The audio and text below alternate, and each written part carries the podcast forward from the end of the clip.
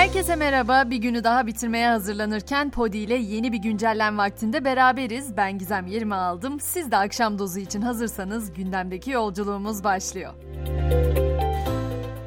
Seçime artık kısa bir süre var. Bir yandan liderlerin seçim vaatlerini dinliyoruz. Bir yandan da yaklaşan bayram dolayısıyla bayram programları konuşuluyor. Ama bu akşam benim dikkat çekmek istediğim bir başka haber var. O da Cumhurbaşkanlığı seçimi ikinci tura kalırsa yaklaşık 50 bin kişinin daha oy kullanabilecek olması. Ne demek bu gizem dediğinizi duyar gibiyim. Şöyle açıklayayım. Seçimin ikinci tura kalması durumunda seçim kütükleri güncellenecek ve 15 Mayıs itibarıyla 18 yaşını geçecek kişiler de seçmen olarak kaydedilecek. Bu durumda da yurt içinde 47.523, yurt dışında ise 2435 olmak üzere toplamda 49.958 kişi daha ikinci turda oy kullanma hakkına sahip olacak. Ve evet bayram kapıda ama bu bayram haliyle biraz buruk yüreklerimiz, depremde yitirdiğimiz canların acısı, kalanların yaşadığı zorluklar hala çok taze.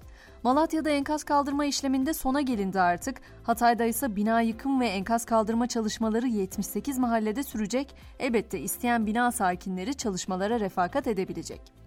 Peki bayram gelirken cebimizi yakacak mı acaba sorusu da gündemde. Öncelikle şunu söyleyebilirim. Mutlaka bilenler, duyanlar vardır ama bilmeyenler için para birimlerinin gerçek değerini tespit etmek amacıyla kullanılan bir endeks var. Big Mac endeksi deniyor ona. Hamburger ücretini baz alarak alım gücünü açıklamaya çalışıyor bu endeks.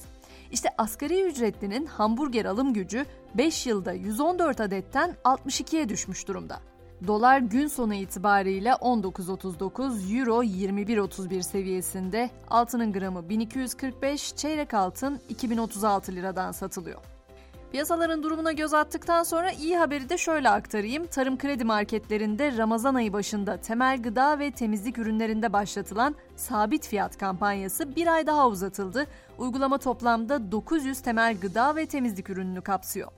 Son zamanlarda bizi çokça düşündüren konulardan biri de elektronik aletler. Malum ya bozulursa ya bir şey olursa diye düşünüyoruz. Ürün yenileme merkezlerinin cep telefonu ve tabletle sınırlı olan faaliyet alanı da genişletildi.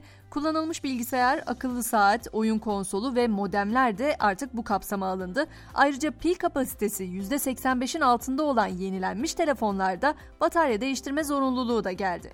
Kararın resmi gazetede yayınlanarak yürürlüğe girdiğini de belirteyim. Yerli otomobil TOG'un ise geçtiğimiz aylarda ilk deneyim merkezi İstanbul'daki Zorlu Center'da açılmıştı. Şimdi TOG'un İstanbul'daki ilk teslimat ve deneyim noktası açıldı. Zeytinburnu'nda hizmete açılan merkezde TOG araçlar sergileniyor. Bugünün sosyal medyada çokça konuşulan görselleriyle de süslenen haberini de aktarayım. Ankara-İstanbul seferini yaparken 13 Ocak 2018'de Trabzon Havalimanı'na iniş yaptığı sırada pistten çıkan, ardından Yomra'da çürümeye terk edilen yolcu uçağı pide salonuna dönüştü. Şimdiye kadar 4 milyon lira harcanan uçağın 1-2 ay içerisinde hizmete girmesi bekleniyor. Şimdi dünya turumuzun ilk durağı Sudan olacak. Uzun süredir oradaki çatışmalar konuşuluyor. Ülkede orduyla çatışan paramiliter güçler ABD'nin 24 saatlik ateşkes önerisini kabul ettiklerini duyurdu. Sudan ordusuyla uluslararası tarafların önerdiği 24 saatlik ateşkes saat 18 itibariyle başladı. Avrupa'ya geçtiğimizde ise Kosova için önemli bir haber var. Avrupa Parlamentosu Kosova pasaportu sahipleri için Avrupa Birliği'ne vizesiz seyahat imkanı tanınması kararını onayladı. Böylece Batı Balkanlar bölgesinin tümü Avrupa Birliği'nin vizesiz seyahat bölgesi Schengen'le vize muafiyeti kapsamına alındı. Hindistan'a geçtiğimizde ise düzenleyici kurumların taleplerini karşıladıktan sonra nihayet Apple'ın satış mağazaları açmasına izin verildi. Mumbai'deki ilk Apple mağazasının kapılarını Apple CEO'su Tim Cook açtı.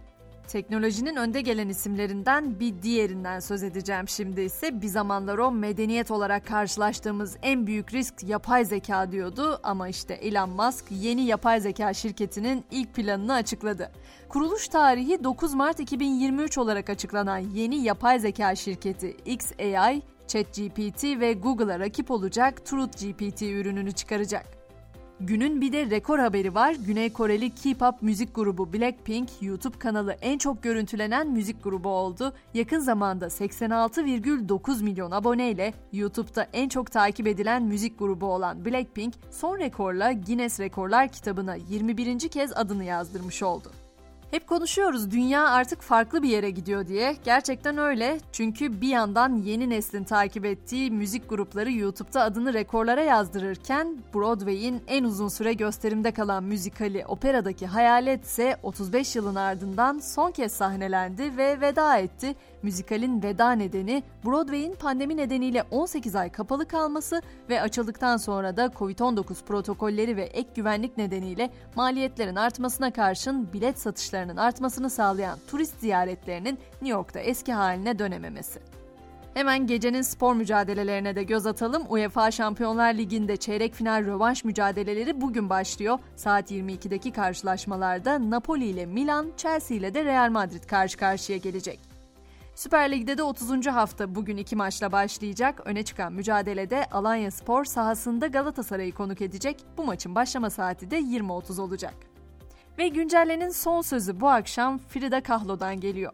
Bir dik duruşun, kaç yenilgi, kaç gözyaşı, kaç kalp ağrısı ettiğini bilemezsiniz cümlesini motto olarak bırakıyorum ve yarın sabah tekrar görüşmek üzere şimdilik hoşçakalın diyorum.